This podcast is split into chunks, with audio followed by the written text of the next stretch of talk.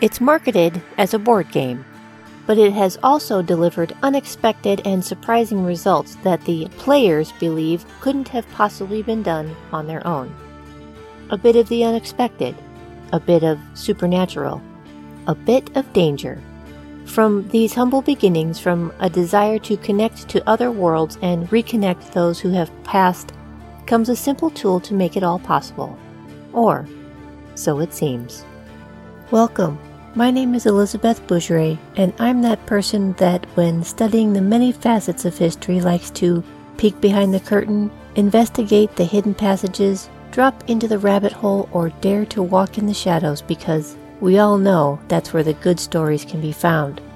Take a listen then to discover what dark or peculiar pieces of American history can be found this week from my Bag of Bones.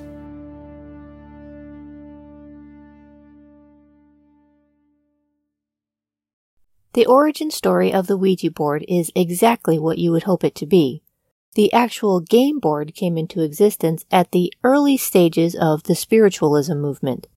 This was a window of time when people were willing to experiment with the idea that once you died, there was still a chance that your spirit or soul would be able to communicate. But more on that later. The good news, the Ouija board or communicating device, had humble origins. It let you speak to dead people right out of the gate if you happened to have some paper, a glass, and a couple co-conspirators. They used alphabet cards, sat on the floor, wine glasses, water glasses, or in the case of one desperate communicator, a piece of broken glass. And then, a planchette was created and sold. It was a triangular board with tiny wheels underneath so that it could move freely, and it had a place to attach a pencil so the spirits could write messages they wanted to communicate. Kirby and Company began to manufacture the rolling board. Actually, the word planchette literally means small board. But the actual board game that we are used to seeing today came along something like this. So imagine an older hotel or boarding house with two gentlemen living across the hall from one another. An immigrant named E.C. Ricci was an undertaker. He started with building coffins, and it grew to take on to the whole funeral business. And then there was Charles Kennard, who was, let's call him a salesperson. Charlatan seems a little weighty. I mean, we just met the man. I can imagine them talking about events in the newspaper as they commune in the lobby and take their coffee. They read about the amazing Fox Sisters who have been taking the nation by storm with their performances and seances. They seem to be able to communicate with the dead and can do it in front of a few people or hundreds in their audiences. Eventually, the spirits agree to speak to them in a series of knocking, using knocks for letters of the alphabet or answering questions. But, wow, that could take a long time to spell out a message. If only there was a faster way. It's 1886, and let's imagine their newspaper stories about the talking board get them excited. The brand new Associated Press reported on a new phenomenon taking over the spiritualists' camp in Ohio. It talked about a board with letters and numbers and a planchette device to point to them. Kennard thinks he can smell money, and Ricci thinks he might be able to make such a thing, and he does. He creates a few different prototypes. Kennard continues on his way doing his sales gigs, but along the way drops hints about this new board he's created. He happens to come across a local attorney who just happened to have a sister-in-law who just happened to believe that she was a medium, who just happened to be interested in backing just such a device. Before you know it, Charles had forgotten about his neighbor and the Kennard Novelty Company was created. The sister-in-law, interestingly enough, Helen Peters, named the board Ouija by asking it. The letters were spelled out in that order, and the spirits told her that it was an ancient Egyptian word meaning good luck. As near as I could find, the actual story to the Ouija board getting its patent was true. In order to get a patent, they had to prove that the board could do what they said it could do. So they brought in Helen Peters and sat down with the chief patent officer. He wanted a demonstration. He offered that if the board could spell out his name, which he swears he didn't tell anyone in the room what it was, he would allow the patent to be approved. You know the drill. They all sat around and placed their fingers on the planchette. They waited as Helen did the communing. The planchette faithfully spelled out the patent officer's name. Was it the spirits? Did he forget he was wearing a name tag? Or did the lawyer that came along do his homework prior to showing up at the patent office? We will never know. But on February 10th, 1891, a patent was awarded for the Kennard Novelty Company for its new, quote-unquote, toy or game.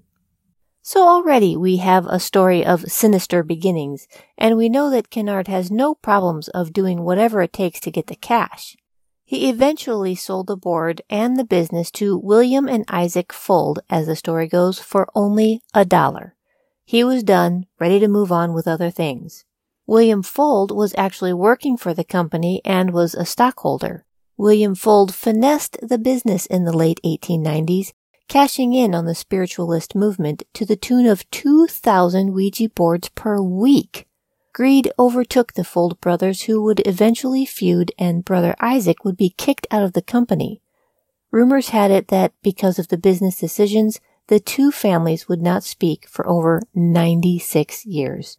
But for those of you who lean towards revenge for greed, then hang on. Because apparently William was told by the Ouija board to build another factory on Harford Avenue. It told him, quote, "Prepare for big business," end quote. One afternoon, he happened to be overseeing the simple task of hanging a flag when the iron railing he was leaning on gave away and he fell off the roof. His heart was punctured by a broken rib. Over 40 years later, in 1967, the Fulds family would finally sell the Ouija board to Parker Brothers, and Parker Brothers really ramped up the production, selling over 2 million boards in its first year. By the 1970s, the Ouija board gets the reputation it has today. This is the time when the messenger from the board is first questioned. Who are we really speaking with here? And when it is questioned, it turns out the Ouija board just might not be the family fun game that it was advertised to be. Sylvia Plath and her husband Ted Hughes dabbled in the world of astronomy and the supernatural, and Plath would use the Ouija board on a regular basis, calling it, quote, "magnificent fun." Apparently the two would consult the board on many things, including her poetry subjects. She would end up writing 2 poems dedicated to the Ouija board. They began to consult the board for almost everything, including getting numbers for a horse race, to even what to name their children. Eventually, darkness overtook Plath. She attempted several times to commit suicide, and finally on February 11th, 1963, she succeeded. Her son would also end up taking his life. I'm just putting that out there. And then, when Hollywood released the based on a true story movie about a child who used the Ouija board and is eventually taken possession of by the demon she was chatting with, the Ouija board becomes to mean something a little different. Do you know which movie? It's The Exorcist, in 1973, putting Linda Blair in the spotlight and the Ouija board on everyone's demon-summoning wish list. Since its beginnings, the Ouija board has taken on a life of its own and is still just as popular today, on the big screen and at home. Parker Brothers, and later Hasbro in 1991, still sells hundreds of thousands of them every year. And yes, there's even an app for that. There have been more than 20 movies and dozens of small screen appearances from the Spirit Talker. These days, with all the ghost hunter type shows, the Ouija board is regularly seen among their tools of trade. So, who decided that it was a great idea to reach into the great beyond and attempt to have a conversation with whoever picks up the phone? Well, for that, we do have to go back again to the 19th century and meet the Fox sisters.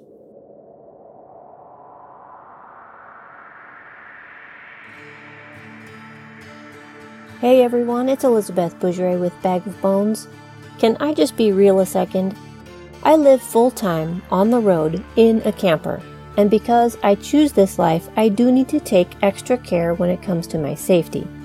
I would hate to have to give up my dreams that I've worked so hard to reach because I didn't take these few extra steps. And thanks to Damsel in Defense, they made it easy for me to take extra precautions for my own personal safety. I started purchasing Damsel in Defense products and I love the way they are made. They're not bulky or hard to use, and they really have my safety in mind. They didn't break the bank either. And bonus, they come in all kinds of colors, styles, and even some sparkle. Thanks to them, I am free to roam about this great country and feel safe knowing that I have some sort of safety device within arm's reach or on my person. If you do not have at least one method of self-protection with you or around you, I urge you to check out our exclusive page, www.mydamselpro.net/bones, and take responsibility for your safety so you can enjoy life. I am proud to have them in the Bag of Bones family, and you'll love them too. Check out our exclusive link at www.mydamselpro.net/bones. That's www.mydamselpro.net/bones.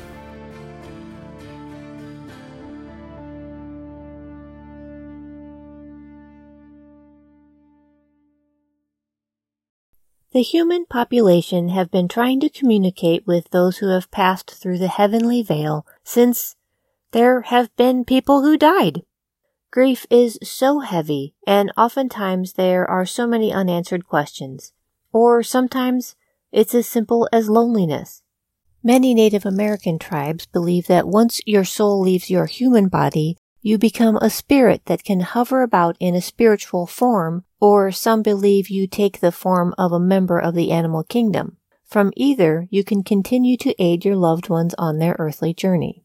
The Egyptians had a bust that was carved of sacred material, and they were adorned in short wigs and wore the colors of royalty and authority. These busts would allow people to request help with their trials on earth. Not really sure if they waited around to hear a response, or if one would be delivered in another way.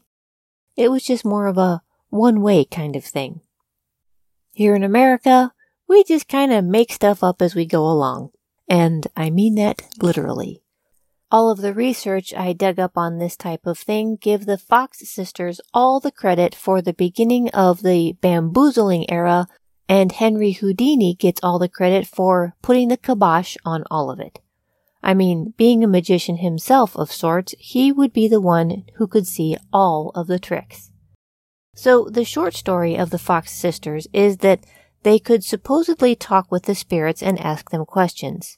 It started where the spirits in turn would respond with a series of knocks, 3 times for yes, 2 for no, that kind of thing. And then their popularity grew.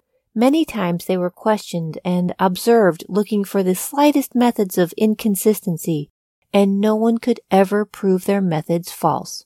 One of the sisters, Kate, even married the man who was determined to prove her fake, but along the way he fell in love with her. He still believed she was a fraud, but loved her enough to let it go, I guess. The belief that you could reach and speak to loved ones was just the thing people of that era were searching for. You have to remember at this time, life expectancy was short. If you lived past 50, you were doing great. And families had so many children, but so few made it to adulthood. Pile on top of that, the Civil War, too much death, and people were looking for some relief. The spiritualist movement took hold. Spiritualists believed that the soul continues to exist after the physical body perishes. Thanks to the spiritualism movement and the Fox sisters, the idea of being able to communicate with those who have passed, not just talking at, but actually receiving comments from the other side. Andrew Jackson Davis was a self-proclaimed medium in the way early time, and he predicted spiritualism was going to be a thing. He said, quote, "It is a truth that spirits commune with one another while one is in the body and the other in the higher spheres. all the world will hail with delight the ushering in of that era when interiors of men will be opened and the spiritual communication will be established." End quote. Davis believed wholeheartedly in the powers of the Fox sisters and felt that they were sent to make his predictions come to pass. He would write in his journal, quote, "About daylight this morning, a warm breathing passed over my face, and I heard a voice, tender and strong, saying, 'Brother, the good work has begun. Behold, a living demonstration is born.'" End quote. This was right about the time the news of the Fox sisters had started to get out. Andrew Jackson Davis would go on to build a mass movement around this new idea that bucks the foundations of Christianity. Even though the baseline belief in Christianity is that once the physical body dies, the soul is then taken either to heaven or hell, depending if the person had accepted Christ as their Savior or not. However, surprisingly enough, the spiritual movement was most accepted by those claiming to be Christians. The lure of being able to pull back the veil and have a hand at their own salvation, or even just a glimpse of what might be waiting for us on the other side, was more than enough reason to bend their beliefs and question the works of the Bible as the source of knowledge. They wanted answers that the Bible refuses to give them, and downright requests that they don't ask. Spiritualists, on the other hand, are of the hold my beer side of things.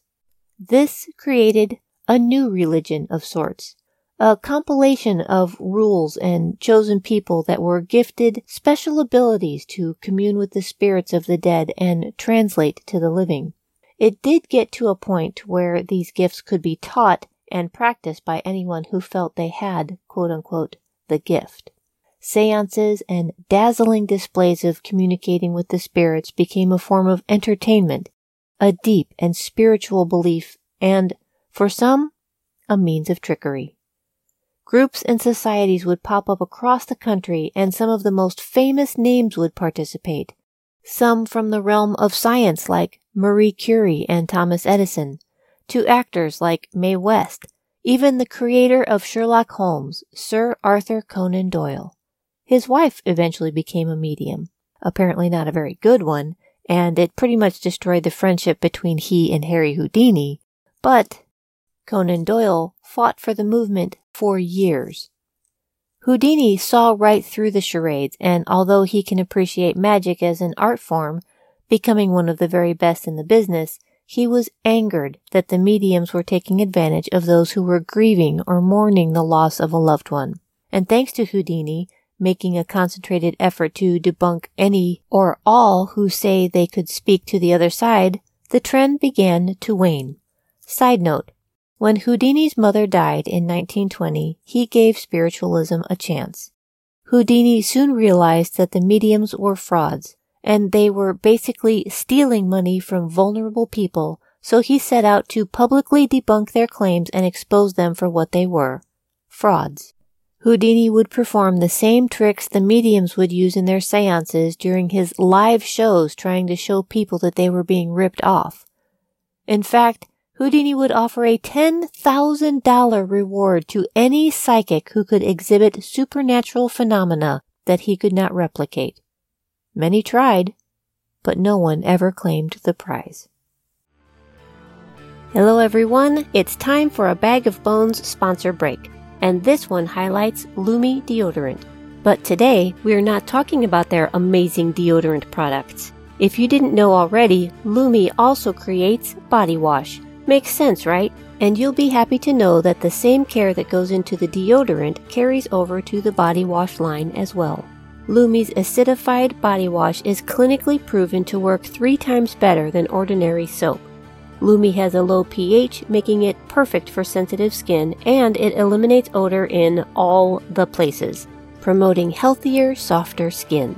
If you haven't already tried the body wash, consider using the Bag of Bones link in the show notes to give it a try.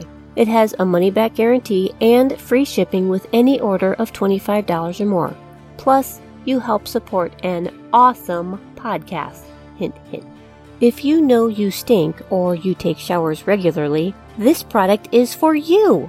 Give it a try today. Click the link in the show notes.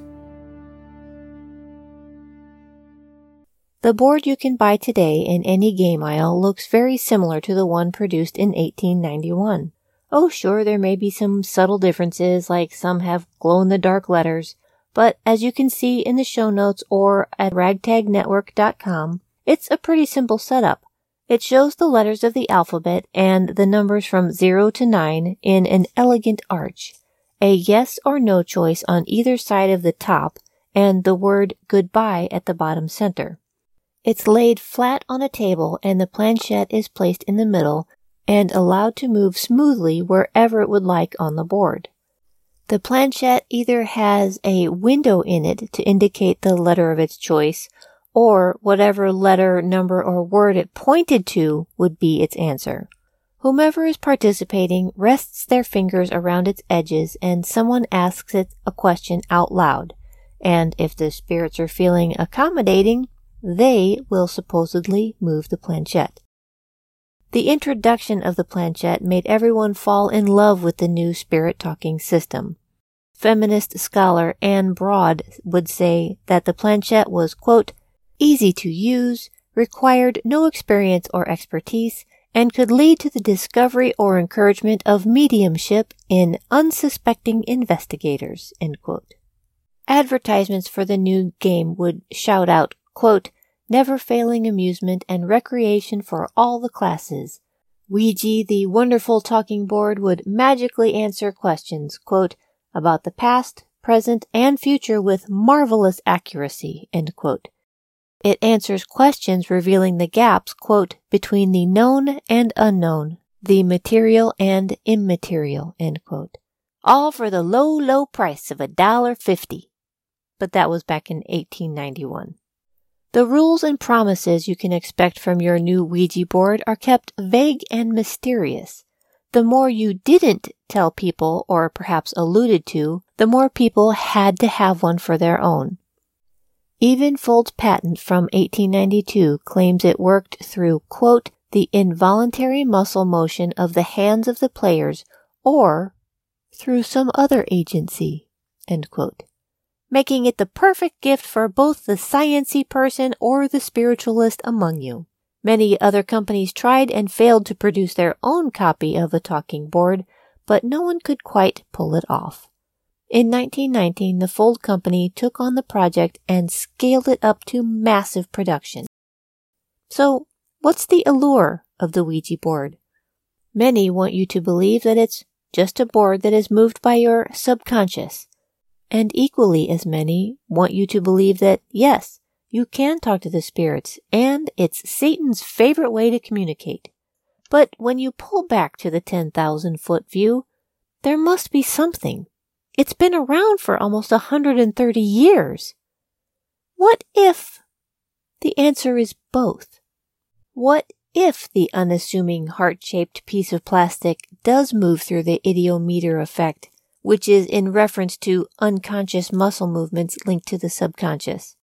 And what if the voices from the other side are tapping into your subconscious? It has been said that everyone has a dark side. Does the Ouija board give that dark, deep-seated side an opportunity to come forward? Or would it depend on the questions you ask your spirit guide, do you suppose? I found a review for the game from Crusader Prime. He gives the board 5 stars, writing, quote, excellent for converting atheists to Catholicism. He says, I have been giving away these things to all of my atheist friends with the primary purpose that they will abuse the powers that the Ouija board possesses. Sooner or later, they always make contact with something, mostly demonic entities. Then, when they feel threatened by all the crazy stuff happening, they will look for help, as they always do. Of the 34 atheists that I have given this game to, 29 have sought attention from Catholic priests. 25 of them are studying to become Catholics, and 2 have been confirmed. End quote. We don't have to assume that the spirits are always dark and harmful. According to author Pearl Curran, who lived in St. Louis, Missouri, a spirit who called herself Patience Worth talked to her for years, and Curran patiently wrote down her words, and together they published many books, poems, and stage plays. Not long after, Curran's friend Emily Hutchings also used the Ouija board to contact none other than Mark Twain. She too claims that Twain narrated a book to her through the board, and then she published Jap Heron. The New York Times, September 9th, 1917, says, quote, "The Ouija board seems to have come and stay as a competitor for the typewriter in the production of fiction, for this is the third novel in the last few months that has claimed the authorship of some dead and gone being who, unwilling to give up human activities, has appeared to find in the Ouija board a material means of expression. The last story is unequivocal in its claim of origin, for those who are responsible for it appear to be convinced beyond a doubt that no less than a spirit from that of Mark Twain guided their hands as the story was spelled out on the board." Emily Grant Hutchings and Lola V. Hayes are the sponsors of the tale, Mrs. Hayes being the passive recipient whose hands upon the pointer were especially necessary. St. Louis is the scene of the exploit, as it is also of the literary labors of that Ouija board that writes the Patient Worth series. End quote.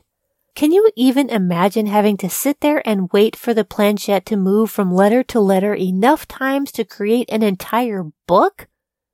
The Literary Digest of October 1916 wrote, quote, "Nearly everybody in St. Louis is monkeying with the Ouija boards and talking to dead novelists. The call for the little heart-shaped thing on wheels known as Ouija boards by the elect has sent prices shooting skyward, and shipments of them are coming to St. Louis from all over the country. Mark Twain is the latest author said to speak to those on earth by this unearthly means, and it is whispered that there is discord among those spooks who are seeking possession of the mental pipelines to the mystic pointers." End quote.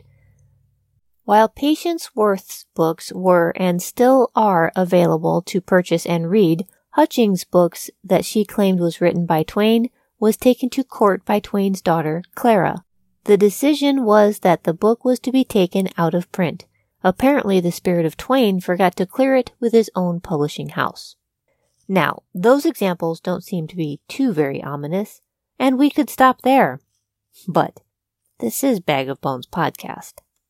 First of all, ghosts can't inherit money, much to the disappointment of Mrs. Helen Dow Beck. When she and her husband Frank were caught up in all the Ouija board craze in 1919, apparently there was one reoccurring spirit by the name of John Gale Forbes. There were in total about 6 others that would join their Ouija board sessions, and Helen, according to her husband, went a little overboard. She bought a crystal ball to try and see her spirit friends, and even did a little time in the sanitarium. But still, in 1941, when she made her will and would not be dissuaded, the Ouija board told her to leave their money and investments to John Gale Forbes. And when Mrs. Peck died in 1955, her will stated that $1,000 each goes to 2 of her domestics, and the remaining $178,000 will go to this ghost. The 9 nieces and nephews, of course, contested the will because ghosts. What's a ghost going to do with money anyway? And in 1933 we have, quote, "The lights were low and the room was filled with spooky shadows. We sat at the Ouija board. Mother asked most of the questions. It was like a terrible nightmare watching that pointer move around as though it were some ghost out of the night. Then it spelled out that I was to kill Father. I shrieked. Mother told me that the Ouija board couldn't be denied, that I must go ahead." End quote. That's what 15-year-old Maddie Turley confessed to the Apache County, Arizona police on November 18th, 1933. She waited until her father was finished milking the cows, because that's when the board told her to do it so it would look like an accident. When her father was taken to the hospital, she claimed she was trying to shoot a skunk, but her gun misfired. Once he died of his wounds, Maddie would tell the officers that her mother, Dorothea, and the Ouija board told her to do it. She claimed that her Ouija board said that Dorothea was meant to marry a young cowboy and that her father Ernest had to go. And since the Ouija board told her to do it, she wouldn't get caught. Maddie was sentenced to 6 years in a girls' reformatory school, but Dorothea claims to know nothing about her daughter's stories. The court sentenced her to 10 to 25 years in the state penitentiary.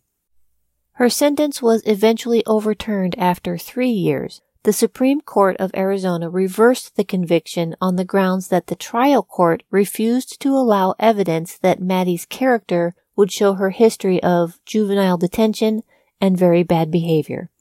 Dorothea was released and the charges against her were dropped. Maddie would never speak to her mother again.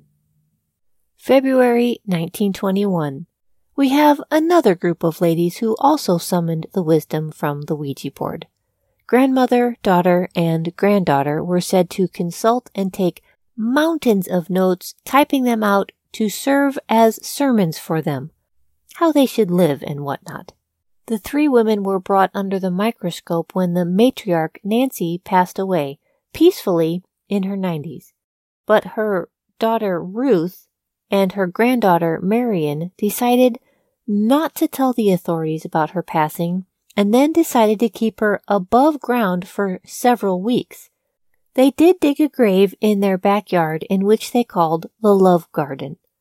Marian would say, quote, "We kept grandmother because we were ordered to do so by direction. Power is one, not two." Okay.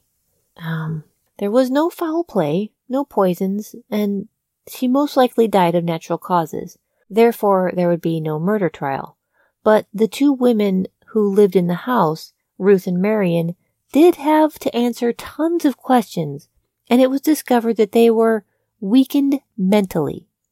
Dr. William Hickson would say, quote, "The thing was obviously brought on by the indulgence in the Ouija board absurdities, listening to messages from the beyond and making the Ouija board write out things dictated by the alleged spirits eventually broke down the mental clarity of both mother and daughter," end quote.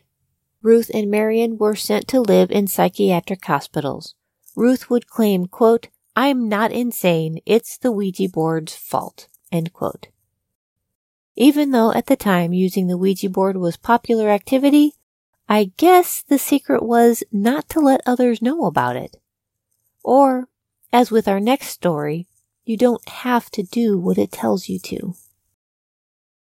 Hey everyone, sorry to interrupt, but do you know that the Ragtag Network has its own merch? You can get merch for your favorite shows such as Bag of Bones, Save Me an Aisle Seat, or Total Tomfoolery. Just visit www.ragtagnetwork.com/merch now to check things out. Here is a case from 1983 where two couples were told by the Ouija board that not only should they move from their home in Florida in order to join a circus in Virginia, but they were told to rob and kill a man to make it happen. The two girls, Bunny Dixon and Elizabeth Rebecca Town, who were both 16 at the time, would walk along the road and wait for the victim. It happened to be a Vietnamese immigrant. The boyfriends, Daniel Bowen and Anthony Hall, hijacked his car at gunpoint, put him in the trunk, and drove to a wooded area. There, one of the girls would carve a large upside-down cross on his chest with a knife, while the boys shot him with a .22 caliber gun 7 times. It didn't take long for the couples to turn on each other and then turn themselves in. The first couple gave themselves up to police 2 days after the shooting. All four were tried and convicted of murder. In 2001, 53-year-old Carol Sue Elviker was playing with the spirit board when it sent her a message that she needed to kill her son-in-law because he was evil. Did I mention that the evil man's wife and children were there at the time of the instruction? The details are unclear, but apparently not long after she got her marching orders, she went up to his bedroom and stabbed him in the chest with a butcher knife while he was sleeping, and then tried to kill one of her grandchildren, saying that she was going to grow up to be evil just like her father. Somehow, she convinced her daughter and the two grands, one of which she just tried to stab, to get in the car with her. I'm not really sure if they knew there was a man bleeding to death on the second floor or not. She takes off, her car full of her beloved family, and suddenly she decides that they all need to die. So she drove her car into one of those big highway signs. She broke both of her ankles but still attempted to run away into the woods, leaving the rest of her family in the crashed vehicle. She was eventually caught, and the experts all believed she done lost her mind and requested that she be institutionalized for life. Joshua Tucker and Donald Shaldlin were teenagers at the time when, after getting acquainted with the Ouija board, asked if they should become serial killers. The board answered with a quick slide to the written out, yes. Then they asked who they should kill first. The board spelled out M.O.M. And they did. Both boys would end up killing Donald's mom and sister. The serial killer crime spree was cut short when they were caught by police. They were both arrested and convicted of murder. I've found many stories from both sides of the planchette. People who have had nothing exciting happen, like someone wrote that he went to a school where all of the students were suffering from dyslexia, and apparently their spirits suffered likewise because they could make no sense of anything. And then others who have been scarred for life. I found this story about a man who talked about his experience using the spirit board. He said that it produced a girl named Greta, who said she was born in 1904. She claimed that she was a Nazi in World War II, and she confessed to killing lots of people. He says, quote, I am not a Caucasian, and she told me that she didn't like me because I was inferior, and she told me she wanted to kill me, end quote. Lisa B. Medina decided to warn everyone against using the Ouija board. She would write, quote, don't play when ill. Do not try to throw away. You must burn it. If the board screams and you hear it, you have 36 hours to live, end quote. Well, you have your instructions, I guess. I'll leave it to you if you want to add the Ouija board to your Christmas list. In the meantime, thank you for joining me on this week's episode. If you are in the gift-giving spirit this year and the Bag of Bones podcast happens to be on your gift list, the thing we want most is some love on Apple Podcasts in the form of rating or a review. A couple words, a few stars, 5 or so, and submit. I would love it more than eggnog. And I do love me some eggnog. So, if you happen to love what's happening here, please let others know, and I'd love to hear from you too. I hope you're enjoying the holiday season. I'm Elizabeth Bougere. Until next week then.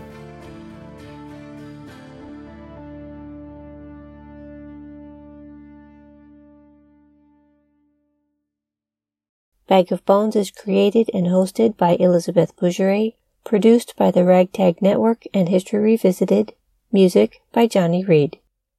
To learn more about the show, visit elizabethbougere.com.